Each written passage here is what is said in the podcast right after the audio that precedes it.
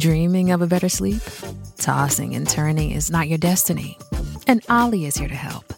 OLLY invites you to sink into sweet, sweet slumber to improve your mental and physical health and overall wellness. More than just melatonin, OLLY's ingredients help you unwind your mind for a delightfully dreamy drift off. Sleep is on the way at OLLY.com. That's O L L Y.com. This episode is brought to you by JLL. Get an insider view into the world of commercial real estate with JLL's podcast, Trends and Insights The Future of Commercial Real Estate. Whether you're curious about making cities more sustainable, the evolution of office space, or AI opportunities, this podcast will help keep you a step ahead. Tune in for candid conversations with business leaders about the biggest trends impacting how we live, work, and play. Subscribe to Trends and Insights now at jll.com slash podcast. Hey, what's up, Z Pack? It's your boy, Dr. Z, ZDoggMD. If you're nasty, this is the ZDoggMD show. All right, today's guest is legendary. Um, Sam Shem is his pen name. Stephen, Dr. Stephen Bergman is his given name. And he is the author of a book that everybody who's gone through medical school, residency, nursing school has probably read. It's called The House of God. And he has a sequel called Man's Fourth Best Hospital. We've had him on the show before on an audio only, but now in the middle of this COVID crisis where we're seeing frontline healthcare professionals at odds with their leaders and administrators this new book that he's written is so prescient. It is so on point about the struggle and the need for true revolutionary change that uh, Shem was kind enough to come on back on the shows. Shem, welcome, brother. Let's just cut to the chase. Thank you, brother. Dude, it's so good to see you. I love that you this is a carriage house that you bought in like 1980 with like the proceeds from the movie money from House of God, right? Right, right. I got I got lucky because I got they made the movie. I got the movie money in the house, and they never released the movie. so, the worst movie in the world. Really? You know, some, some, some movies are yeah. They spent it was United Artists. They spent ten million dollars back in 1980, and they made the worst movie ever made. And uh, luckily, it's never been seen. I mean, they, some people have seen it, but I don't know where it is. I don't even have it. I, I, you know some movies are so bad that they're funny. No. It's that bad. oh, it's terrible. It's yeah. gone past the curve of where the valley of humor that it's that bad into just no, this is atrocious. That that that's that's actually tremendous. And I love the fact that your roof has signs of water damage behind you. That makes it that much more authentic. Like, is this where you write from? Yeah, yeah. This is wow. this is me. This is me right here. That's for beautiful. forty years. Tremendous, man. And I forgot to mention to the fans that you are a professor of medical humanities at NYU, correct? Right, and right. And I'm happy. Me, someone who doesn't play well with uh, others, me, who doesn't like great institutions. I, I did not flourish at Harvard for many years. And I got to NYU and boom, it's terrific. Okay, let, let's get into that because to me, this is so important because yesterday I did a live rant where I was talking about how I don't play well in large organizations either. That's why you and I have this kind of like kindred spirit thing going on. You're like the successful, smart, and funny version of me. So, what ends up. Keep trying. yeah. Uh, so, you know, when you said I don't play well in organizations, I'm like, yeah, I feel you, man. But so here's the thing you just said you actually really are happy now at NYU. So tell me, what is it in this organization that's actually different or that you find connects you as opposed to what was happening previously? Yeah. Um, it, this is the most important thing that's happened to me in the last, you know, six years, in that um, I got a call out of the blue. Uh, I wasn't in medicine anymore. Um, I was just writing. And a guy said, uh, the, the, vice president or something, doctor says, Hey, how'd you like to be a, a uh, professor of medicine at NYU? And I said, Well, why? Why would I do that? You know, I'm happy. and he said, Well, we want you to teach. I said, What do you want me to teach? And he said, I want you to teach the house of God. And uh, it just floored me because Harvard hated me for the House of God. I bet. They did very nasty things to me on the House of God and my reputation. Really? So and they came after here, you? Oh yeah, they they it was nasty. Yeah, it was nasty. Yeah. Uh, but you know, I didn't care. Yeah. I don't. I don't. Uh, you know, I don't do fear, I do guilt. are you Jewish? Yes, you are. well, I'm, I'm only Jewish on my parents' side. I've got a Buddhist practice now. Oh, got it. Yeah. Um, but um, the the the so I I said yes, and uh, for the first time, the first and, and when I got there, I uh, sort of looked around, you know, and I I saw that the uh, the uh, people were really kind of happy there, and they liked working with each other. I spent a night in the Bellevue, you know, Bellevue, 900 people, never turn anybody away. Um, and I spent a night in the emergency room there. And in the middle of the night, this guy emptying the trash is not surly. He's kind of talking to people, this and that and the other thing. You know, it's really not. And I said, Where did this tone come from? And as you know, tones in big institutions come from the top. And it's a big hierarchical structure. It's, it's 47,000 people, NYU. Turns out, I find out, the top three people are all refugees from the house of God. the actual hospital, the house of God, Beth Israel. The uh, the uh, it, it comes down from the top. Yeah, they were abused in the house of God, and they were not going to abuse other people. They they stopped the, the circle of abuse. Isn't that something? And, and, then here's yeah, go ahead. No, no, and these are clinical people. These are trained physicians, etc. They're, yeah, they yeah. were they're doctors. The the head guy, uh, Bob Grossman, was a surgeon at the Beth Israel when I was doing my internship. He's a, he's a genius. What he's done to that uh, organization, and you can see it during you saw it during Sandy, the tornado that came in, hurricane, and now you're seeing it with, with uh, Bellevue and also the, the other part of NYU in the uh, uh, epidemic.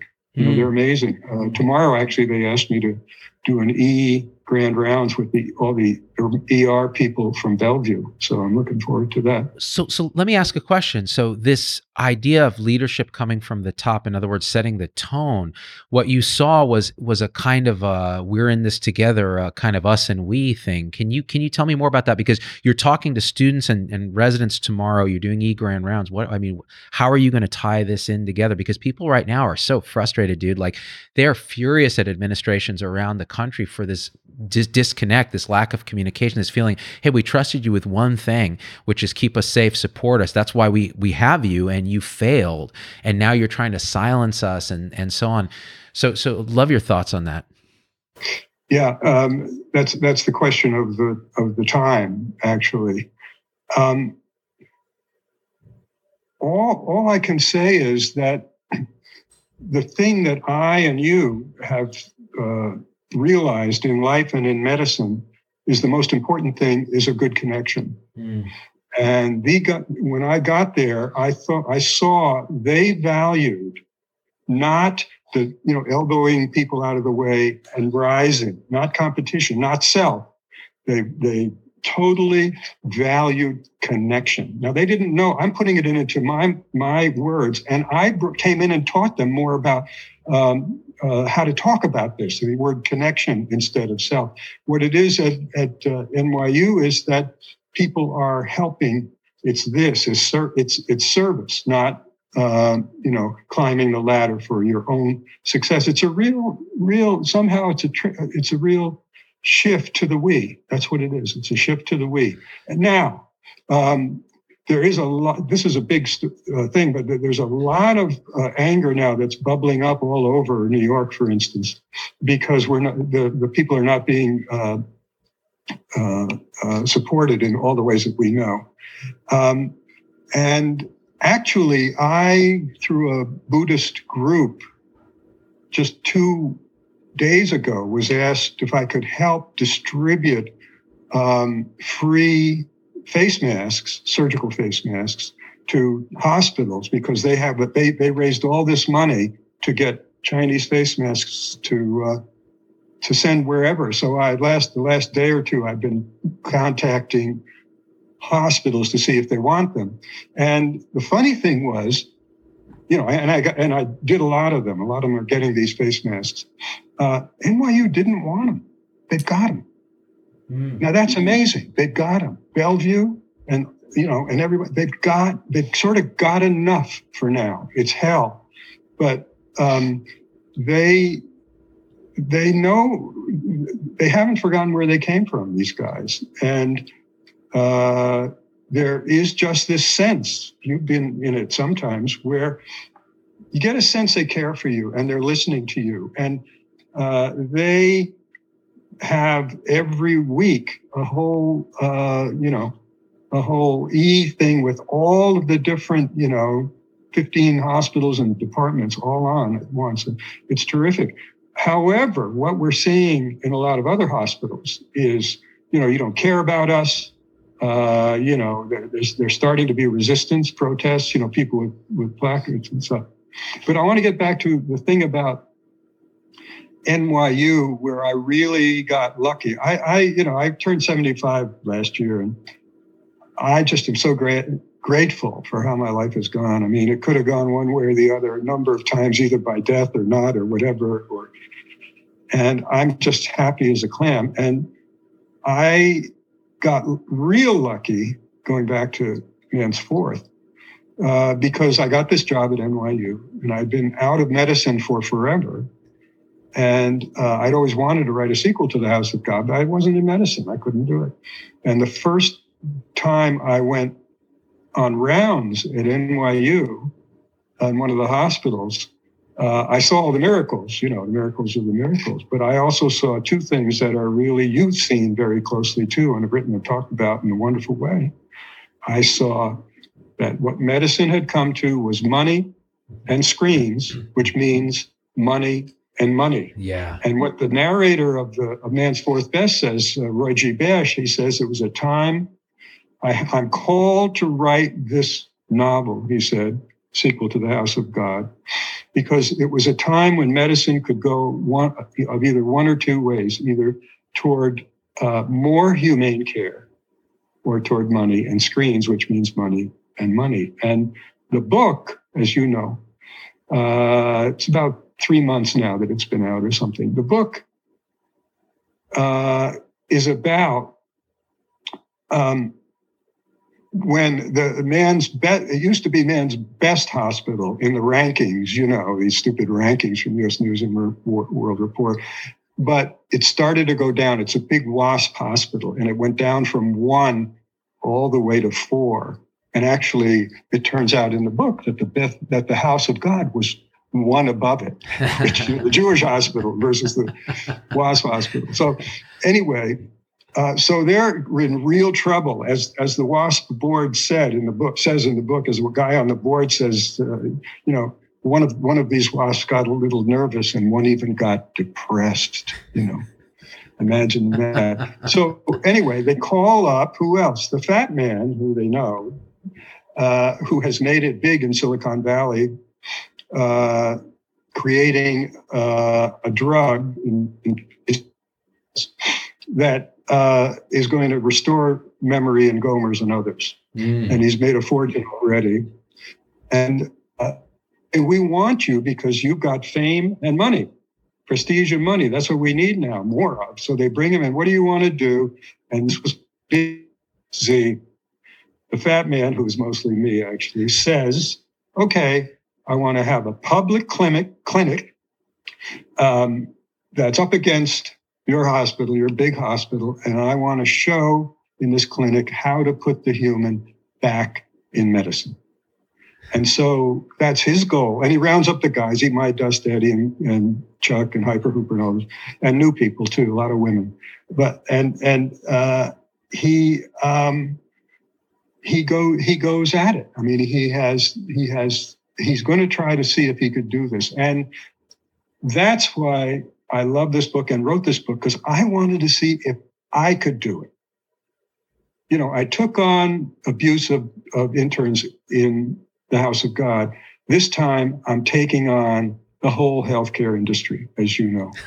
and, uh, and I tell you, it, the more I saw, the more I got, I, I was on fire. I was really on fire on this book. You know, I, I think it may be my last long book because it's like, you know, but that's what it's addressing. And, and, you know, it covers everything that we're facing now right so, down to the strike you know? So so so shem like uh, when i read the book i remember just thinking yeah yeah yeah yeah just underlining yeah that uh-huh yeah yeah yeah yeah.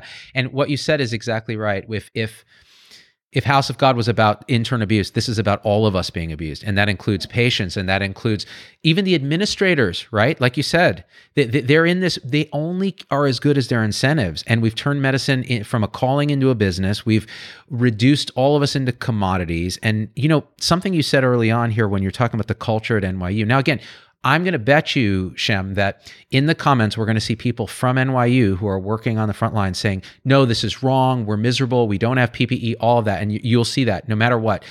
Um, just because ev- everybody in an organization has different experiences. And one thing you said about this, and I saw it in Man's Fourth Best, because Man's Fourth, everybody puts onto a book their own experience. Like you said, the fat man is kind of you mixed with X and Y and Z for me, when I saw that book, when I saw the clinic that they built, that was the ideal clinic.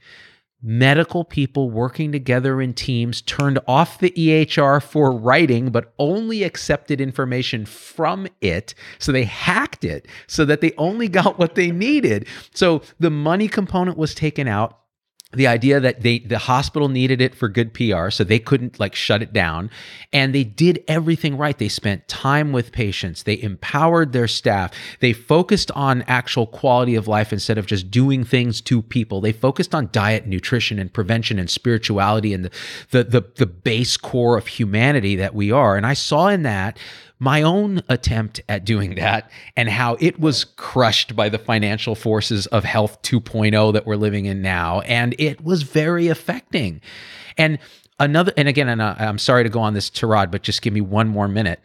when, so so the other thing that the book reminded me of and you just reminded me of right now is the idea that when we lead in a group we want to nudge everybody up to the us and we level where there's a a core value mission that we're all in it together to support each other instead of the different levels that that you could be at. So that level and there's a book called tribal leadership where Halee Fischer-Wright who's a physician wrote this book. She was on my show with dave logan who's a business guy they collaborated and said there are five levels in an organization of culture and the goal of any leader is to lead this tribe to higher levels. Level one is like a prison culture. Life sucks and it's just stab or be stabbed. Level two is only slightly above that, and that's where many nurses and frontline healthcare professionals are. And that is my life sucks, but the boss's life is really good. So we're going to slog through and try to get to the next level because, boy, they look like they're making a lot of money, but I'm suffering and have no support, right? Level three is where many doctors are, which is I'm great and you're not so it's all about self and competition and trying to and especially in academics it's like well elbowing each other out but it's about me me me me me and dominating everyone underneath and trying to get to the next level. But the next level shem is where you're in your book that's where that clinic starts which is level 4 which is we're great and they're not, which is we're going to do something together against these other people that are doing it wrong. And then we might transcend into level five, which is life is great. We are competing against nothing but what has ever existed, and all of us together working together. So, a, a leader's goal is to nudge people to those higher levels. And when I read your book, I said, Shem is a leader. He is nudging us to a higher level. People should read this book, whether or not they think, oh, they don't, you know, they don't like the style or they don't like the this or, you know, whatever complaints people have about literature, forget about that and just go, this is how healthcare could be if we abandon everything that isn't that, right? So that's my rant yeah. Oh no. Uh, well, I liked your rant from yesterday. It was even better. oh yeah. let's burn it all down was, to the ground. It was brilliant. It was brilliant. Really, it was brilliant. Yeah. Um, uh, uh, you know what what what I came up with doing is you know they it, it's this he's got really he's got an optimal the fat man has an optimal system to try to create this thing and you're right. One of the things when I was writing, this, this is fiction, of course, they were getting killed by the, you know, by the billing, right? And the machines. That's what kills you, the billing, not the data, the billing. Data's good. Data's great. Um, and then suddenly they're getting more and more depressed in this little clinic because they're spending so much time billing. And all of a sudden, boom, they still get incoming. they can't do outcoming. They still get all the data, but they they can't bill. so my writerly side, this is you know fiction. I wish it would happen, but my writerly side said, "Well, how in the world are they gonna are they gonna um, how are, how are they going to order tests and stuff, mm. right?" And so the fat man organizes runners for health, some high school kids. you know, I remember in the old days in hospitals, yeah. people would go around and carry the slips to them. Yeah. So the, the runners for health, and actually there are some med students who join the runners for health who are high school kids because they want to get into medical school and all this stuff. So they solve it. I mean, and then of course everybody goes crazy in IT. They can't find out. They've never seen this before that only that only you only get ingoing and outgoing doesn't work. How is that possible? The hours and hours are going to they're going to go drill through the walls of the hospital to see, you know. And it's all you know. It's not by chance, of course. You find out that some fats has somehow arranged that. Yes, there's a. And also the other thing is, which is this is key to the book. I mean, everyone, you know, when you get this kind of idea, it's lovely. It's so much fun. It's uh, that um, I'm trying to, I'm trying to, I lost my, my thought a little bit about uh, the fat man. Um, oh, I know. Um, the money that the clinic makes is based on patient satisfaction indexes, right? That's right. This is true in many yes. the PATSAT. Yep, called, yep. PATSAT. True. That's what, mm-hmm. Isn't that true? H I mean, caps, Press yeah. these are the other terms. Yeah. But these are called the, the PATSATs, patient satisfaction. And lo and behold, what happens to this new renegade clinic? The PATSATs go way up because there's lots of time to face with and talk and do what doctors do, yeah. you know? And so all of a sudden, they're the star of man's fourth best hospital, you know, and that's that it kind of goes on like that, which is fun. Uh, it, it, it was it was beautifully done, Shem, and, and it was again it really highlighted, first of all, everything that's wrong by showing them how it could be done right. Whether it's practical or not, you go like, okay, can you get high school students to like go run orders instead of having to enter them, right? Yeah, okay, that's great. That's a hack. But the truth is, well, what's the fundamental problem? That we're entering, we're data entry clerks, we're billing clerks, we're not doctors anymore. So what happens when you make us doctors again and nurses again and respiratory therapists again and dietitians again? Oh, we actually love what we do. We reconnect with the passion of that. It's about us and we again. It's about a good team. So you focus a lot about the team. Even your evil administrator in that piece, you have a lot of, there's compassion for him and uh, I won't say how it all ends, but you have compassion that this guy is uh, holding allegiances to multiple masters that he can't balance. And that's how our leaders are now because of the screwy incentives that we have, right? When it's become a business and, you know, you pay a billion dollars to get uh, your, your EHR is called buddies, I think, right? No, heal, heal. Oh yeah, the, the right. The EHR is called HEAL, H E A L. Yeah, yeah, that's right. So HEAL, the overarching conglomerate that owns and, and crushes man's fourth, is called Buddies.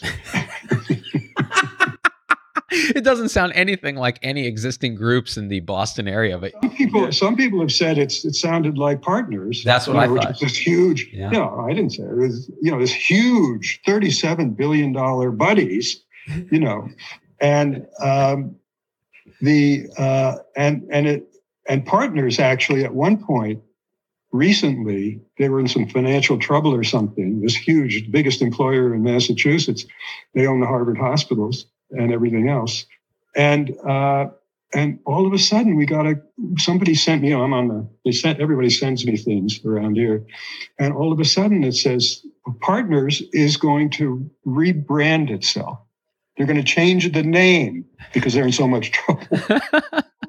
uh, people uh, were were asked, doctors were asked, "Do you have suggestions for the name?" And apparently, a lot of them wrote in buddies. and that's the funny part. Yeah. The not so funny part is it, they are spending one hundred million dollars just to change the name. You oh. think this isn't crazy? A hundred million dollars. Think how much PPE you could buy, Shem, with a hundred million dollars. But this is this is the problem. So so you i consider you as one of our brothers in arms on the front lines of fighting the absurdities of medicine. Another person who's doing that is marty makary who's a hopkins surgeon who's written a book called the price we pay and it's about the money games that we have to play in medicine. And this is one of them. When you're constantly fighting with insurance companies for nickels when you're constantly dealing with parasitic middlemen like these pharmacy benefit managers the optum rx's you know that united spins up all these big huge conglomerates it business it businessifies things so that you have a whole class of people that are working that are adding no value that have to justify their own jobs and you can't blame them because it's their job right but the system then founders under the weight of this unnecessary bureaucracy. So, you know, at that point, what you're doing is you're feeding the machine all the time. And $100 million to change a name sounds about right as part of that. And think think of all the think of all the preventative care you could provide through a type of clinic like Man's Best, a Fourth Best Hospital spun up with the Fat Man for a hundred million dollars, right? Oh yeah, you could run it for ten years. ten years, ten years, and well, um, you you've uh, you you came to that in Las Vegas in your in your what you founded. Exactly. Eventually and and our partners actually are based in Boston, Iora Health. They're still doing clinics under that model, but they're focusing on Medicare Advantage. And the idea is it's a team-based model. So you have primary care physicians, nurse practitioners, et cetera, with health coaches. These are like your young volunteers who are hired for their empathy and their connection, and then they're trained to do things like motivational interviewing, get into the heart and the soul of the patients, do the heavy blocking and tackling of developing relationships and care plans, and then the doctor gets to practice that high level intuitive medicine that only we can do because we've been trained for 10,000 hours to do it, right? And it's a team. So everybody leads the huddle at some point. Everybody learns from each other, teaches from each other. Everybody supports each other in service of the patient, but also in service of each other. I saw that in your book. And we had never spoken prior to your book. Yeah, and you yeah. independently, I mean, so the idea is if all paths lead to this, it means we're probably onto something that that could work. Yeah, it's um, you know I, I I'll go back to I'll turn into my writer a little bit more, but um, I write. Uh, what gets me going is when I see an injustice, mm. right? And I write in resistance to injustices. That's what I do. I came out of the '60s, of course. Yeah. And um, and that really that really gets me going. And the thing I write about and talk about uh, is uh, how to stay human in medicine, the danger of isolation and the healing power of good connection. And good connection is mutual connection, the we, as we talk, as we talk about. And I, um, I realized that I also have these what I call "Hey, wait a second" moments, like when you're doing something, and you know, like even on the street, you pass a guy or and and he's asking for a dollar in the old days, you know, and and you don't give it to him. You hey, wait a second, why did I not give him that? He looked okay. When all when it all gets like in the house of God, it all got so hey wait so many wait hey wait a second moments. Somebody's got to write this. It's got to be me, and it's a mission. What can I tell you? I'm nuts. So when I understood what was going on in American healthcare because I was back right in the center of it. Um, I uh, said, "Hey, wait a second. Somebody's got to write this." And the thing, you know, looking back now, it's three months out, or well, it's almost probably a year since I finished. it. I look back over it, and what I realized is, uh, well, it rides on humor. I hope you agree with that you know, like the House of God does. I mean, you talk about serious stuff, you got to have it rise on ride on humor, else nobody's going to read it. So, yes. Yeah. Oh, yeah. Absurdity is my middle name too. Yeah.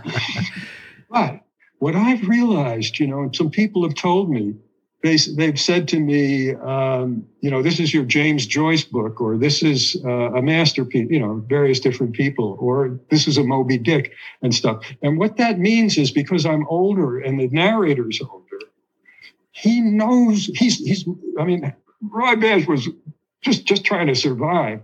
This narrator, Roy Basch, you know, he's about my age actually when he writes it. And he, um, he just he just understands a lot more about how this all is being done not by one person or by one hospital. But this is what we've created. And almost I, I i can't believe it when i look at it now almost everything you want to talk about in modern american healthcare is somehow represented through the characters and the humor. And then of course as you know it gets it gets fairly dark like the house of god got dark. Yeah. You know uh, but then in the end, I think there's a, but um, so that I, I, I, you know, I just got lucky again, and I'm I'm grateful because I really, this is going to sound very pompous. I think like I, with the house of God, I put it out there, and people said, "Aren't you scared about this? And aren't you how people are going to react and all this stuff?" I said, all I did was tell the truth with a little sex and a little humor. A lot of sex a little humor. Anybody says anything about this book, you know, it's all I did was tell the truth. And I, I, as you know, I hit on most of the stuff. Like even, you know, that that that scene that you want with the radiologist just, you know, cowering in the basement, not having any contact with people, but going through the mm. anyway. Mm. And of course, it also talks about the major thing that's been going on, which is this burnout that you've talked about and I've t- talked about, which I don't like so much. I think it's just abuse. Moral but injury, yeah. Mm-hmm. If somebody wants to, you know, I feel, uh, you know, I feel just so really like I did it, whatever I did, you know. And, I, and you're one of the people that validated it first, and it, you know, really, really appreciate it. Uh, man, uh, you know, eh, what you said. See, see, this is the thing. Speaking truth these days. Actually, this is a good theme for this whole. I'm trying to think of the title of this thing. And speaking truth, speaking truth when it will risk your job or your reputation or your sanity, whatever it is, is so important and yet so underdone. The only reason, honestly, Shem, I have any success look, I'm not a handsome guy. I'm not even particularly funny. I'm only marginally smart enough to get through medical school, but I will, I have a pathology, which is if I see something, I just say it. I go, well, you know what's happening here is this. And we need, I think, more people that are smarter than me, like yourself, who are actually speaking that truth, who are crafting that truth, who are putting that truth out in the world. Because in order to fix something, you first have to name it, you first have to understand it. You know, Wendy Dean and Simon Talbot took the idea of burnout and they said, let's name it what it is. It's moral injury. We are being forced to do things that are incomprehensible to who we are. And it's creating this tension because we're serving multiple masters. We're serving the money masters, we're serving the patients, we're serving our families, we're serving ourselves, we're serving the heels. Uh, EHR, we're uh, you know we're serving buddies, and it's driving it's ripping us apart what we need is cohesion where we're serving a cause in service of others together right? And and and we can do that but it requires naming the problem and that means telling the truth. And when you did that with house of god and you paid the price and harvard came after you and these guys treated you terribly imagine back then i can't imagine back then it was even more hierarchical and awful in terms of the culture. At least some of that has improved but it's become more of a business. So you know kudos man. I, I we need more sam shems.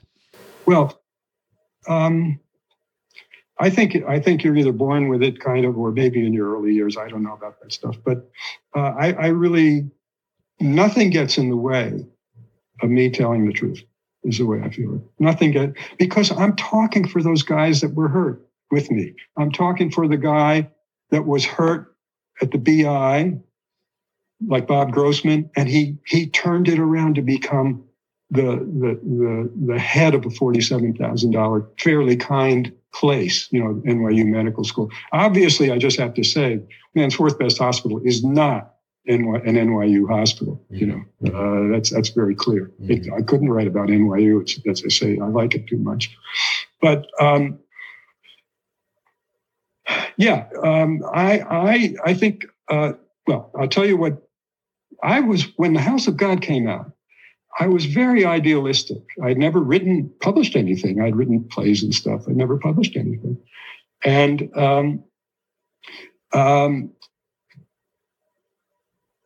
I decided that real writers didn't go out and, um, you know, uh, pump their book. You know, that's that's just below me. I just did the book, let it do, let it go with what it what it is. I didn't do any. I did no appearances, and because in those days there was no net, and I took a pen name, nobody could find me except writing a letter to the publisher.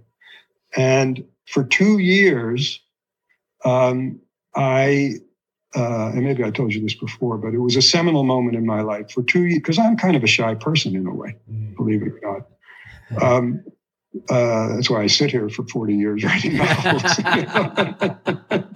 With a leak but in your roof, yeah. It's uh, it's anyway. Um, they'll have to drag me out of here, you know. Yeah. Uh, uh, uh let me tell you uh, something about the corona and me, okay? But um, so for two years, I didn't take. I had they, they could get through my publisher. They'd send a letter. For two years, I didn't say anything to any of the invitations.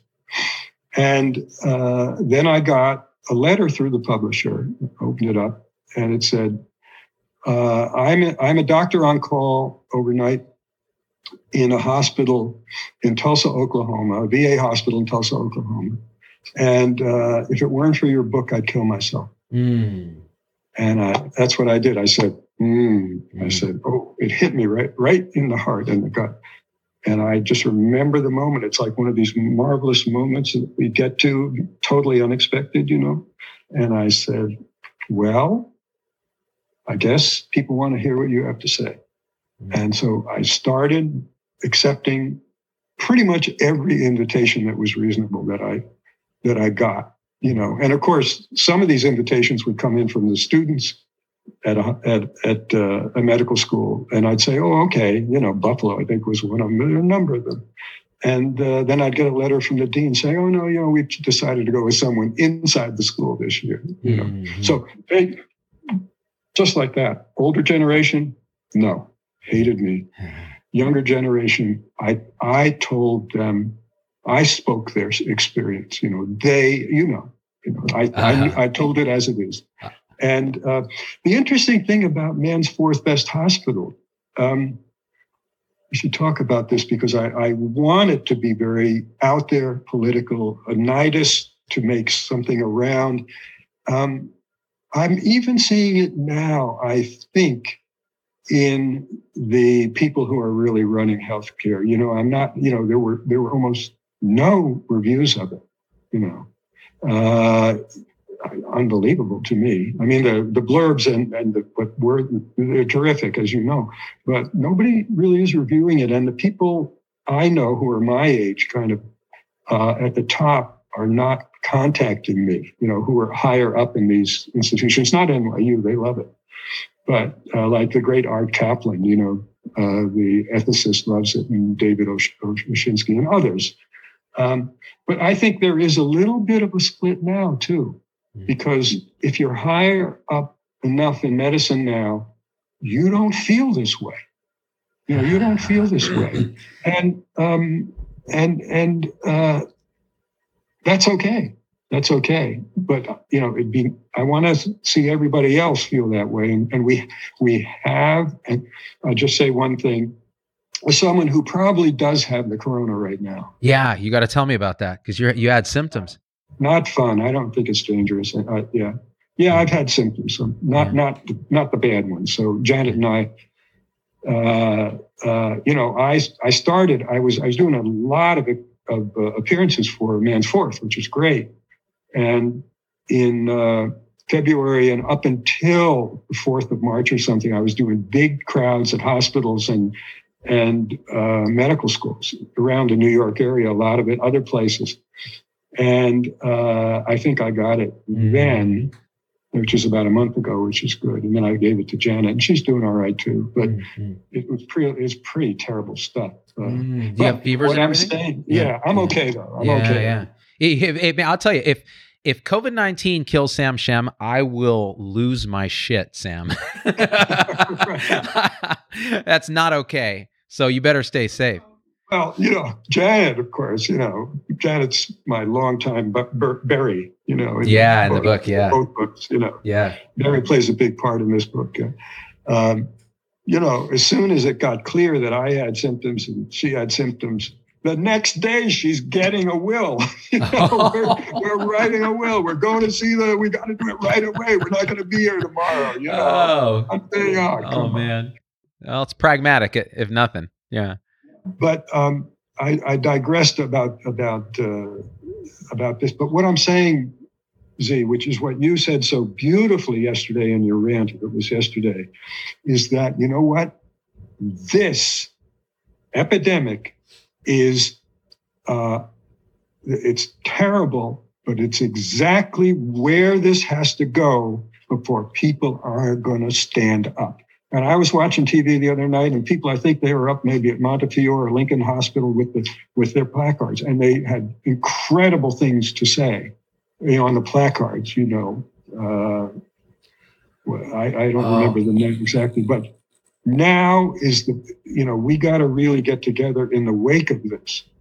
Don't you think? This is not this is this is the time when actual change can happen. This is the time when america can look at its system and go uh yeah no no more. And it's got to happen from a groundswell. It's got to happen from the people working in the system. And like you said there's a deep disconnect between the folks at the top who are the look they're doing their best with the incentives that they have. They're not bad people, right? The problem is when the, you're only as good as your incentives. And if you're getting paid a million plus dollars to continue working a system where you are relevant, you're going to continue to do that. They're going to look at a book like Man's Fourth and go, ha ha ha ha ha. But what's weird, Shem, is like when I go and talk and I talk about Health 3.0 and this connected, re- they are on board. So they they they'll say, yeah, how do we do this? The problem is we have to get insurance money. The problem is there are these regulators, pharmas, eh, so everybody's got a complaint. But the thing is, well, no, no, no. If you really ethically believe in this, we can actually do it, but it's going to require a crisis of the level of COVID, which we have now. Now's our opportunity because people are pissed. And when you're pissed, you can actually accomplish change. You were there in the 60s, you saw it happen, people organizing together to do this. So I think in conjunction with what you've written, in conjunction with, with, our movement, in conjunction with what bright spots are emerging around the country, this is the time. And you know, all, politi- all politics is local, all healthcare is local. There are different ways to solve this problem in different areas. So we have to give people the autonomy and the flexibility. We have to change the incentives and we have to support physicians and nurses. And, you know, this, now's the time we might have actual real tort reform. Now's the time we might actually look at our EHR and go, was, was this then an obstruction? You know? Uh, you yeah. Know. Um, that's, that's, uh, absolutely right. Um, the as I said, I felt I had to really take on what healthcare is. Funny in you know humor and tragedy, et cetera, in this book. And at one point, this is the hardest thing I had to write in the book. Was I said I got it. I said, Jim, you got to figure out what healthcare is now. And at the at the in the middle of the book, the fat man he likes, even though he's a high tech guy, he likes blackboard and chalk. so in chalk, he gives a chalk talk on the six rackets in American healthcare, colon, follow the money. And then the second thing is at how to resist it, what to do about it. And that comes later. I can talk a little bit about that. I don't want to spoil it all, but it's no secret. But, um, and Z, for, for me to write that you know, it's probably about four pages or something, this lecture that he gives. And it's funny, you know, and all this stuff. And it works. I, I, I have to, I, I, don't, I don't just get out there and yell. I, I, I try to make it funny. I think it works. But I spent a month or two trying to figure out how these six things all came together. I talked to a lot of doctors, read a lot, because nobody knows how it all, I mean, it goes all the way from the screens to the, um, to the hedge managers. Yeah. You know, it's, it's that, it's that big and, and the buddies and all of that stuff. And, um, so the, the issue is very, you know, the issue couldn't be clearer about where we've not stood up. It's yeah. just classic, you know, it's, it's classic uh, worker thing. I mean, as I say, and it says in the book, I think someplace, uh, when somebody falls down in a crowded theater, does the shout go up? Is there an insurance executive in the house? no, I mean, you know, it's so classic. We're the workers. And so um, the the the the issue is really to, as the fat man says, the solution in a general sense, he puts it so well, is to squeeze the money out of the machines. Mm. Just squeeze the money out of the machines mm. because they were started with Obama, uh, you know, in 2008 as um, as data. They, they wanted to codify the data and be able to send it mm-hmm. to somebody. That's good. That's all good. And then I wish somebody would write an expose of this. And then the private insurance industry got their hands into it, and every code had a price. It was a cash payment for every code. So, what do we do about it? Well, as the fat man says at the end, it's no big secret. Uh, you know, there, there are the secrets that, do, that, I will not reveal about the book. You have to go read it. Everybody's got to read it and tell Absolutely. their mother to read it or whatever, you know. Um, but, uh, you know, uh, what, what we have to do now is to, like the VA, you have a system where it's a it's Medicare for all or whatever you want to call it, national system. And um, the guy, suppose that somebody's had an appendectomy. Okay, so the surgeon is typing this up. It all went well. You know, it's gonna gonna bill gonna do the data now. So he does the data, and because it's a national healthcare system, it takes him maybe I don't know, 100 clicks or something like that, and he sends it to Medicare, wherever, whatever national system there is. Right, done. And then, because we don't obliterate the supplemental insurance industry right away, that's not going to, that's very hard to do. He says, Well, does this guy have private health insurance? He says, Oh, yeah, yeah. Z has private health insurance too. One click, all the data goes to the insurance company, private insurance company. And guess what? We will have negotiated if we're strong enough. We would negotiate that, hey, you want to get paid more? Do it on your computers. Don't touch our computers. So you get the billing out of our computers, except for the national billing, which is there's no dickering with insurance in the VA. There's one price for an appendectomy with some geographical barriers, you know, which is every other national system has. So, you know, they are responsible for getting more money. The insurance company don't, if, if we had like the VA. Talk to them. If we had just data things and you know one person to to send them to, um, we'd be happy campers, wouldn't we? I mean, that would solve so much, so much of things. Administrative complexity is one of the biggest burdens currently. Bureaucracy is the second biggest burden, and it's tricky because it's always a balance. So you have to make sure you fight bureaucratic entanglement along with administrative entanglement, and it becomes interesting. The one thing, though, no matter what, whether you're a single payer guy, whether you're a, a libertarian, let the market do it guy, whether you're a, a nobody's a current industry guy except for the current industry people. So nobody's saying, hey, let's just keep this.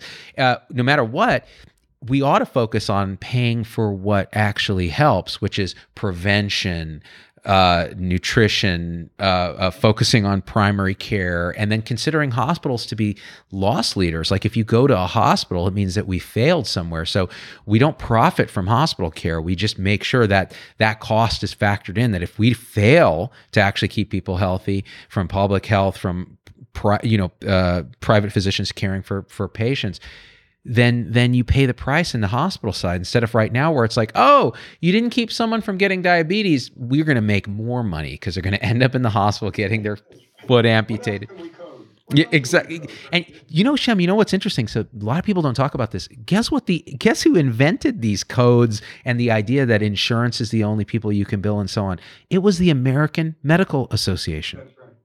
And at the, the root of all this back in the 20s and 30s was the American Medical Association saying, because phys- you know what happened in those days was physicians said, let's band together and form co ops, effectively little insurance companies where patients can directly come to us, pay us a flat fee, and we'll take care of them. Kind of like the direct primary care movement now. The AMA squashed it. They didn't want anybody threatening their own hegemony around this. And they said, no, no, no. If, okay, if we're going to do this because it looks like the government's going to socialize this if we don't act now, let's just only accept third party insurance part, uh, companies and they have to be fee for service. So we have to have billing codes, which means we're going to bill for widgets, which means we're going to do more widgets to people because that's how we get paid because now the incentive. And decades later, the AMA has no voice now. They're, they do not speak for anyone, and we're all voiceless, and it's all a, a, big business machine. And so it's interesting to look at the history because then you can go, well, what are we going to do to get out of it? It's going to require a revolution. Well, let's talk about that a little bit. Um, and you and I have had conversations about this before. Um, we're looking at what could be a wonderful national alliance of doctors mm. who are. What did, my, what did my wife say on our walk today? I just she put it so well. She said I should write this as an op-ed.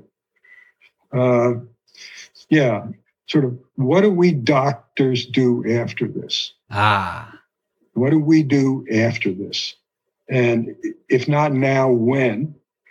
Um, and then she said, um, well, that's basically it. But it's, it's, uh, oh, she said, do you want to go back? Do you want to go back to, uh, you know, doing what we're doing before? Yeah, so, yeah. you know, as a, she put it a nice way. But okay, doctors, nurses who we've had long conversations about this, they're terrific in getting what they want. They have a union. Yeah. You know, they really can, they really know how to get together. They're in, women are valued for connection and individuality. Men are mostly valued for, are, are valued for individuality. And we wrote a whole book about that, Janet and me, called We Have to Talk, mm. Healing Dialogues Between Women and Men.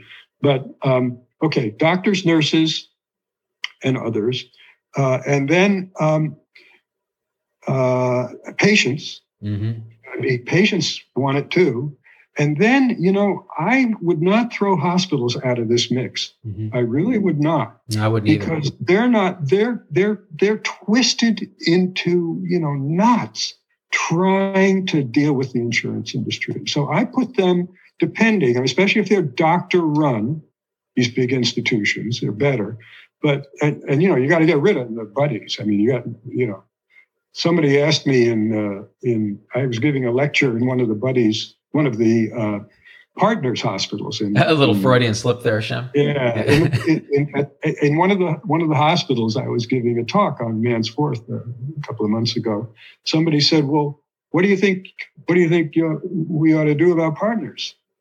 And um, I didn't really answer the question, but the question is for all these big organizations, kill them yeah. They don't serve a function. They do. They serve no function. Hold, hold, hold on, Shem. I'll tell you the function they serve. They serve the function to en masse negotiate with insurance companies. Yes. That that's their sole function. Good. Well, yeah. when when Partners was founded, actually, I look back. They said that their goal was to increase the cost of care. it's right there. It was in the Boston Globe. Increase the cost of care. Right. Right. Uh, anyway, the, but I'm saying, you know, hospitals are, are, you know, what do hospitals hate the most? They hate dealing with insurance companies this way. In the book, which is based on fact, in, in, in man's fourth best hospital, there is a billing building yeah. which has 350, you know, billers there, and they're sort of they they have a a cappella crew called the Billables, you know, uh, and uh, you know, um, so, well, so much said that that the what's really what, what we're getting ripe for now is certainly nurses and doctors. You see nurses and doctors and others who work in healthcare out there on the streets in Harlem, you know, in that thing yesterday, um, and patients uh, are, are going crazy with what this this time now is uh, a profound time in all different ways. And I, I really am an optimist. I think that things are changing. I really am. And uh, it, it's not going to go on like this. It can't. The, the, the other thing I was going to say is and I say it in the book, that the patient, our work, our patients are not just our patients. Our patients are the climate. Our patients are the world. Our patients is what, where does the water come from and where does the garbage go? You know, this in some funny way maybe didn't create the pandemic, but the, the public health response to the epidemic is, you know, these are all potential real pushes to get us off our, our asses. And, you know, I don't know how to, I, I can't be in the, in the, I can't do this myself right now. Nobody can, but I think there are a lot of people who are just really fed up with this. I think we, we may see a sea change. You know, I think you're 100% right, and I think that uh, you know as we approach an hour here and I run out of recording space, I think this is a no, no. I was going to say this is like the perfect segue to a call to action, which is telling people do not let a good crisis go to waste. Would you like to go back to how it was? Would you like to? Um, never forget how this was because this sort of money drenched industry run by suits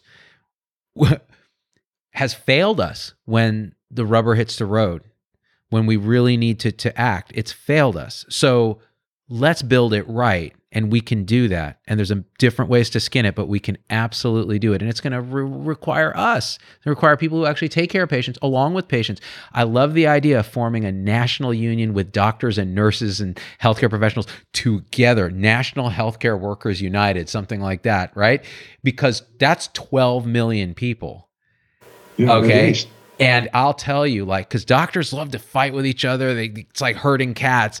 Nurses kind of know how to do it together, but really they're only focused on their narrow interest, right? But what if we all focused on our common interest and we pushed back? That would be the end of the system. It would be the end of it. You could even get the administrators in and go, hey, okay, what are the parts of the jobs you hate? All right, let's try to figure out how we can do this together. And I bet we could. So that's my hope.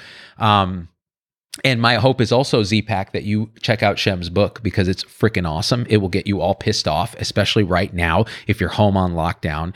My other hope is that you uh, and Janet uh, Shem stay safe if you're having symptoms. Thank you. Um, Thank you. Because Thank you. Yeah, yeah, that's just you know, you know, you you, you look and sound good, but you know, Boris Johnson in in Great Britain just got admitted to the ICU and uh, it's it's a tough disease, man. What we're seeing on the front lines. Yeah. You know how I you know how I think of this now. Mm. This is a hallucination.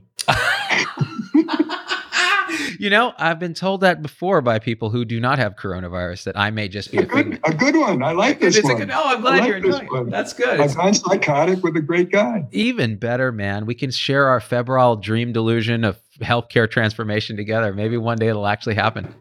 We'll make it better. Look, um, I really, really appreciate, you know, when you write a book and it goes out, you never, really, you know, people don't talk about it that much with you. And all the way along, really, right from the very beginning, you have been uh, very, very uh, encouraging about this book. And, and I, I hope we can continue this however it happens because we're brothers now in this. Oh, Shem, I would I'd be so honored and I've been honored from the beginning to even be in your presence.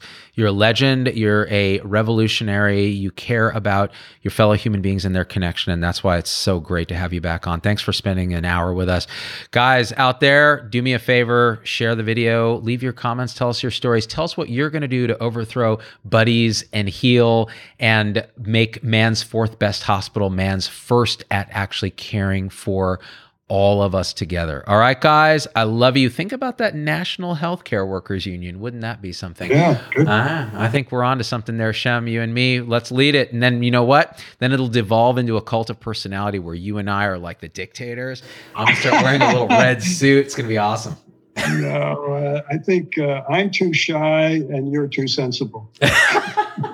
Those are that's something I've never been accused of. Certainly not by my wife. Oh man. All right, Shem. You were you were just born in the same in the in the wrong time. You know, in the '60s, you would have been. Oh, dude. Man, I I'm frightened to think about it. I probably never would have gotten past the doing a lot of acid phase, to be honest. Uh, hey, oh, quick question: Did you did you ever dabble in psychedelics, Shem? Uh, no, I didn't. I I uh, I uh, did uh, enough alcohol to float Ah, some yeah. Yeah. some uh, some ships, and I uh, I really uh, it's really interesting, you know. Yeah. Yeah. This is this is a little medical trick. When I just said alcohol, I licked my lips. Ah. And I treated alcohols, alcoholics and addicts for many, many years as a psychiatrist. And that's the that's the Shem sign that when they first mention alcohol, if they're alcoholics, they do something around their lips. Oh, Isn't that wow. interesting? And I just did it. So anyway, no, alcohol was my drug, and Yeah. that was about it. Yeah. Uh, and you know, as I said, uh, let me end with, you know, I am the most grateful person in the world right now. I'm I'm full of gratitude at this time, and when I look back, you know, I shouldn't be here. I mean, you know, things could have happened that I was gone, and I'm grateful. I, for one, am grateful that you're still here as well, Shem, and that you've uh, you've been able to connect with me in the way you have. It's been lovely. Yeah, been really lovely. All right, Z-Pack, count all your blessings in this difficult time. Stay safe, and we out. Peace.